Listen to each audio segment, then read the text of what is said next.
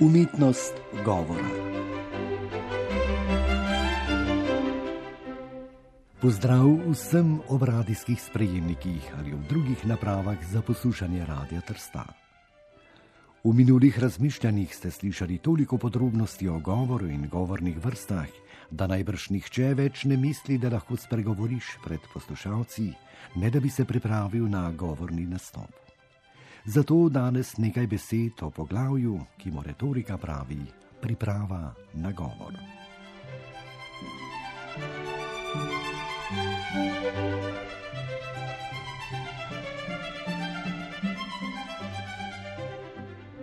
Večina ljudi deli vaše mnenje, da človek ne more kar ostati pred ljudmi in začeti govoriti. Med njimi pa sta dve skupini ljudi, tako imenovani večni govorci, ki jim govorjenje pred ljudmi nadomešča zasebno komunikacijo z govorom. Ti so izgubili celo smisel za delo, kar nadomeščajo med kolegi z govorjenjem. Poslušalci njihovega nenehnega govorjenja sicer ne sprejemajo, a jim tega nikoli ne povedo v obraz. Niti jih ne nehajo poslušati, tako da bi zapustili prostor. Te okoliščine jih opogumijo, zato ne obmoknejo. Na drugi strani pa so večni molčavci. Ti sicer razmišljajo o pomembnih stvarih, morda zelo tehtno, a si ne upajo spregovoriti na glas morda samo zaradi neupravičenega, pretiranega sramu. Zato se morajo ljudje uriti in pripraviti na kakršen koli govor v javnosti, tudi zato, da bi večni govorci ali raje blebetači končno utihnili in s tem opogumili molčavce, da vendarle spregovori.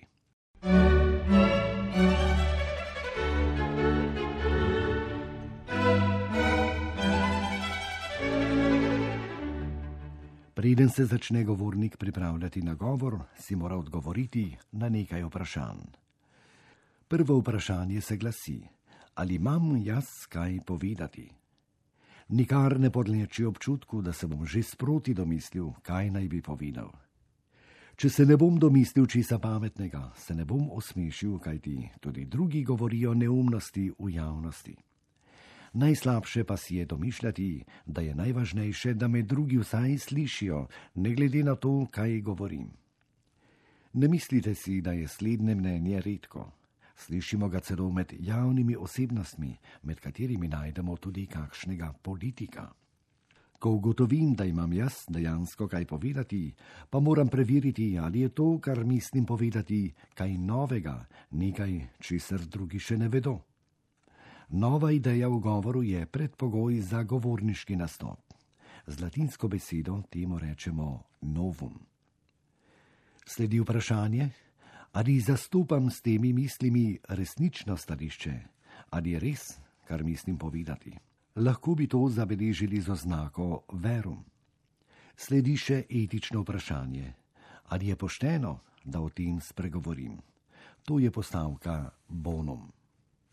Sledi pa še zaključno vprašanje, ali sem prav jaz poklican, da to povem drugim. Če sem na vsa vprašanja odgovoril pritrdilno, se lahko lotim priprave, najprej organizacijske in potem vsebinske.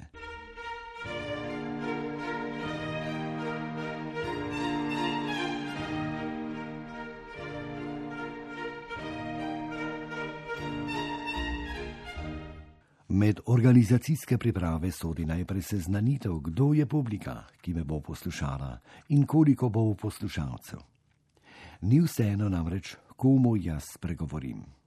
Od sestave poslušalcev je namreč odvisna miselna raven mojega govora. Nepreučeno za šolarje in ne preveč samo o osnovnih rečeh za poslušalce na kakšnem inštitutu ali fakulteti.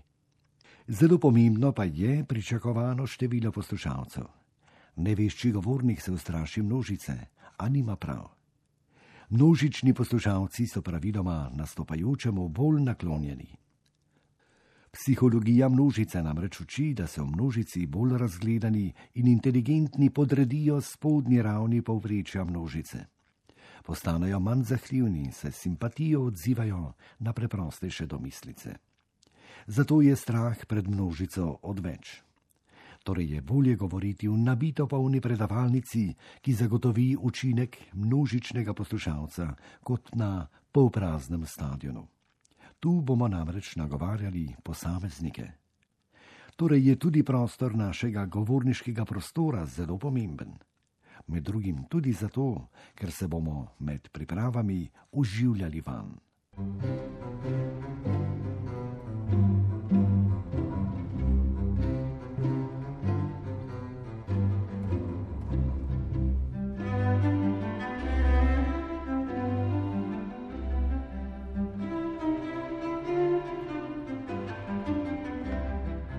Glede na vse te okoliščine bomo izbrali tudi govorno vrsto.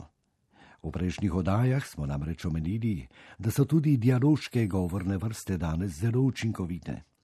Zato si bomo morda za naš nastop zagotovili spraševalca, pa če tudi si ga bomo morda morali sami organizirati ali ga pripraviti na spodbujanje izražanja svojih misli. Ne pozabimo pa se ob koncu zanimati, koliko časa nam je odmirjenega, saj je to bistvenega pomena za pripravo. Naj si to tudi razložimo. Če sem povabljen na radio ali televizijo, naprimer v informativno oddajo, moram ugotoviti, ali pričakujejo od mene le izjavo ali odgovarjanje na vprašanja. Torej, za kakšno govorno vrsto gre. Predvsem pa je pomembno, da vemo, koliko časa je odmerjenega za prispevek in sicer mora biti podatek zares zelo natančen. Manj nevarne so sicer oddajo živo, ker odmerjeni čas jemljemo bolj zares. Če pa se s sogovornikom pogovarjamo kak dan prej o podatku, da bo učasnikar sam izbral najzanimivejše misli, pa se lahko zgodi, da zaradi časa lahko izpade za nas najpomembnejša misel. In bomo res zelo razočarani poslušalci ali gledalci pa prikrajšani za bistvo vašega sporočila. Zato se tudi pri vnaprejšnjem snemanju tempirajte na trajanje vašega prispevka v oddaji. Sproščeni pomenek pred oddajo pa je nevaren tudi zato, ker kako misel, ki je ne mislimo povedati javno, v napovedi prispevka uporabi voditelj oddaje. Torej je govornik za medije na preži že med organizacijskimi pripravami na nastop. Pravilo je naslednje: če se voditelju sploh ne povemo, ta ne bo mogel nikakor uporabiti. To je vedel že rimski dramatik Plaut, ki je v drami Vojak Bahač položil dramski osebi usta naslednjo misel. Za sužnja bolje je več vedeti, kot pa povedati. Tako je pokojni državski pisatelj Aris Rebula za stalno slovensko gledališče Trst prevedel pred nekaj desetletji znamenito latinsko repliko, ki drži tudi v zasebni komunikaciji še danes.